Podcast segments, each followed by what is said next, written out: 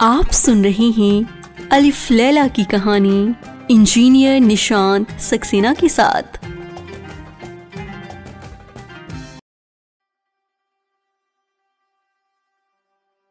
ये सुनते हैं आज कहानी, जवान और मृत स्त्री की। जवान ने कहा कि मृत स्त्री मेरी पत्नी और इन व्रत सज्जन की बेटी थी और ये मेरे चाचा हैं। ग्यारह वर्ष पूर्व मेरा उससे विवाह हुआ था। हम तीन बेटे हैं जो जीवित हैं। मेरी पत्नी अत्यंत सुशील और पतिव्रता थी। हर काम मेरी प्रसन्नता से करती थी और मैं भी उससे बहुत प्रेम करता था। एक महीने पहले वो बीमार हुई। दो चार दिन की दवा से वो अच्छी हो गई और स्वास्थ्य सूचक स्नान के लिए तैयार हुई। लेकिन उसने कहा कि मैं बहुत अशक्त हो गई हूँ। अगर तुम कहीं से मुझे एक सेब ला दो तो मैं ठीक हो जाऊँगी, वरना मैं फिर बीमार पड़ जाऊँगी। मैं उसके लिए सेब लाने को बाज़ार गया, किंतु वहाँ एक भी सेब न दिखाई दिए। मैं बागों में घूमा, पर वहाँ पर भी किसी भी मूल्य पर सेब न मिला। फिर मैंने घर आकर कहा कि, बगदाद तो मैं तो कहीं सेब मिले नहीं। मैं बसरा बंदर बंदरगाह जा रहा हूँ, वहाँ शायद सेब मिल जाए। मैं बसरा जाकर शाही भागो, बागों से चार चार दिनार के तीन सेब लाया और उन्हें लाकर अपनी पत्नी को दिया। वो बहुत खुश हुई। उसने उन्हें सूंघ कर अपनी चारपाई के नीचे खिसका दिया और फिर आग बंद करके लेट गई। मैं बाज़ार गया और अपनी कपड़े की दुकान पर जाकर बैठ गया। कुछ देर बाद मैंने देखा कि एक हफ्शी गुलाम एक सेब उछलता जा रहा है। मुझे आश्चर्य हुआ कि इसे सेब कहाँ से मिला? मैं तो बड़ी मुश्किल से बसरा से तीन सेब लाया हूँ। मैंने हफ्शी को पास बुलाया और पूछा कि ये सेब तुम्हें कहाँ से मिला? वो हंसकर बोला कि ये तो मुझे मेरी प्रेमिका ने दिया। उसका पति दो सप्ताह की यात्रा करके बसरा के शाही बाग से तीन सेब लाया था। जिनमें से एक उसने मुझे दे दिया। अक्षी ने यह भी बताया कि मैंने उस संदड़ी के साथ मिलकर भोजन आदि भी किया। अक्षी तो ये कहकर चला गया। क्रोध से मेरी बुरी हालत हो गई। मैं दुकान बंद करके घर गया और अपनी पत्नी के पास पहुँचा। वहाँ देखा कि चारपाई के नीचे दो ही सेब हैं। मैंने उससे पूछा कि तीसरे सेब का क्या हुआ? और वो आँख बंद करके लेटी रही। मुझे विश्वास हो गया कि हफ्शी सच कह रहा था। उसका उससे शायद अनुचित संबंध है। मैंने क्रोध में आकर अपनी तलवार निकाल ली और अपनी पत्नी के टुकड़े टुकड़े कर डाले। मैंने इस डर से कि कोई मुझे हत्या के अभियोग में पकड़ ना ले, मैंने उसके शव को एक नारियल के पत्तों से बनी चटाई में लपेट दिया और लाल डोरे से उस चटाई को बाँध दिया। फिर एक संदूक में उसे रखकर पीछे के दरवाजे से संदूक ले जाकर निकला और नदी में डाल दिया, क्योंकि तो तब तक अंधेरा हो चुका था। लौटकर घर आकर देखा तो बड़ा लड़का दरवाजे पर बैठा रो रहा है और दो लड़के उस कोठरी में सो रहे हैं। मैंने लड़के से पूछा कि तू क्यों रो रहा है? उसने कहा कि मैं आज आप, दिन में समय आपके लाए हुए तीन सेबों में से एक को चुपके से उठाकर ले गया था। और दरवाजे पर आकर उसे खाना ही चाहता था कि उधर से निकलते हुए एक हफ्शी गुलाम ने मेरे हाथ से सेब छीन लिया।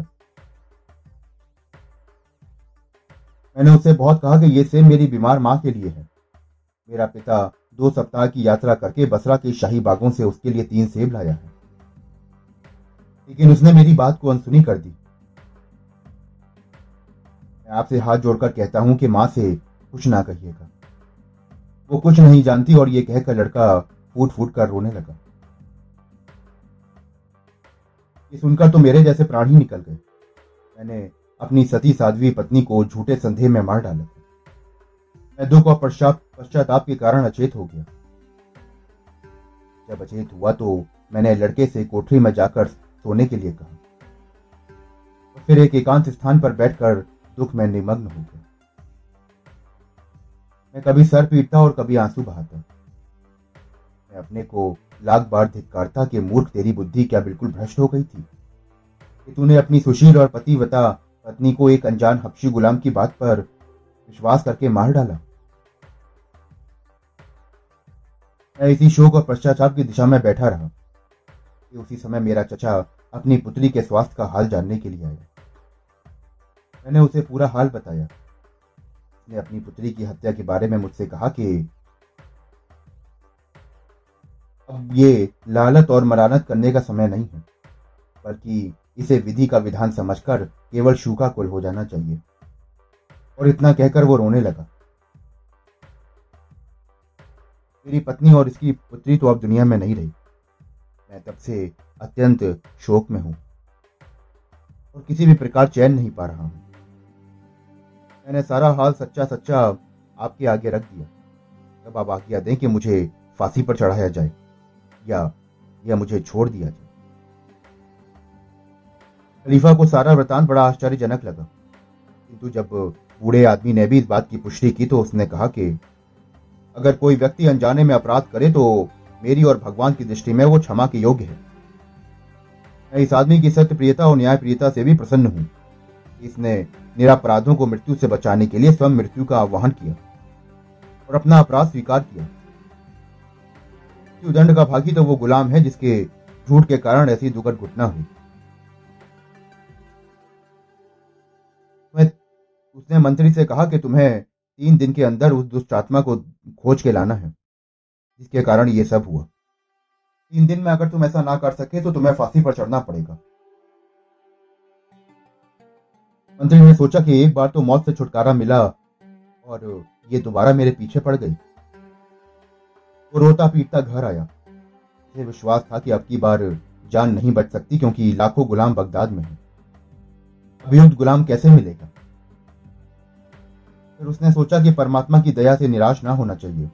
जिस प्रकार अकस्मात ही उसने अनजान स्त्री के हत्यारे को प्रकट कर दिया, वैसे ही संभव है कि वो इस बार भी उसकी जान बच जाए। किंतु इस बार भी निश्चित अवधि में वांछित गुलाम नहीं मिला। मंत्री जाफ़र फांसी पर चढ़ने के लिए बुलाया गया। मंत्री के बच्चे खिलाने वाली सेविका मंत्री को छह, पाँच, छह बरस की बेटी को लेके आई। इसे बहुत प्यार करता मंत्री ने उन सिपाहियों से कहा कि मैं चलने के से पहले अपनी इस बच्ची को प्यार कर लूँ? अनुमति दी गई। मंत्री ने जब बच्ची को उठाकर अपने सीने से लगाया तो उसके सीने में रखी हुई कोई चीज़ अड़ी। मंत्री ने बच्चे के सीने के ऊपर देखा तो वो बंधी हुई गोल चीज़ महसूस हुई। मंत्री ने पूछा तो बच्ची ने बताया कि यह सेब है, जिस पर शाही बाग की मोहर लगी हुई है। ये पूछने पर कि ये तुम्हारे पास कहाँ से आया? बच्ची ने कहा कि ये मेरा हबशी गुलाम जिसका नाम रेहान है, वही लाया था।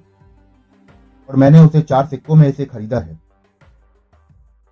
अंजलि ने सेब को खोलकर देखा और उस पर शाही बाग की मोहर पाई तो गुलाम से डांट कर पूछा कि तुम्हें यह सेब कहाँ से मिला था?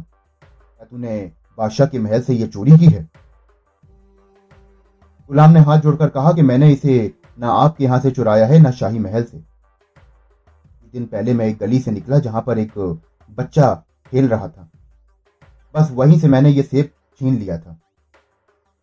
वो रोता हुआ मेरे पीछे भागा और कहने लगा कि ये सेब मेरे पिता मेरी बीमार माता के लिए बहुत दूर से लाए हैं।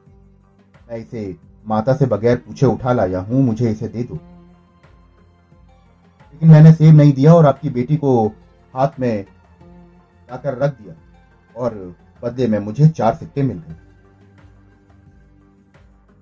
मंत्री को बड़ा आश्चर्य हुआ कि सेब का चोर उसके घर का ही गुलाम है। चुनाचे वो अपने साथ उस गुलाम को ले गया और सिपाहियों से कहा कि, मुझे खलीफा के पास ले चलो।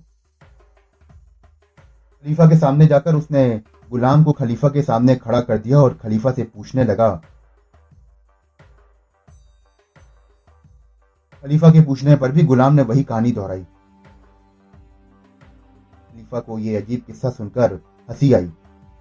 लेकिन उसकी अपराधी को मृत्युदंड देने की इच्छा बनी हुई थी। उसने मंत्री से कहा कि यह सारी दुखद घटना तुम्हारे गुलाम के कारण हुई। इसलिए यही मृत्युदंड का भागी है। इसे फांसी पर चढ़ाओ ताकि लोगों को शिक्षा मिले। मंत्री ने कहा कि आपका आदेश उचित है ये अभागा इसी योग्य है। किंतु ये मेरा पुराना गुलाम है। मैं आपको मिस्र के बादशाह के मंत्री नूरुद्दीन अली और बदरुद्दीन हसन की कहानी सुनाना चाहता हूँ।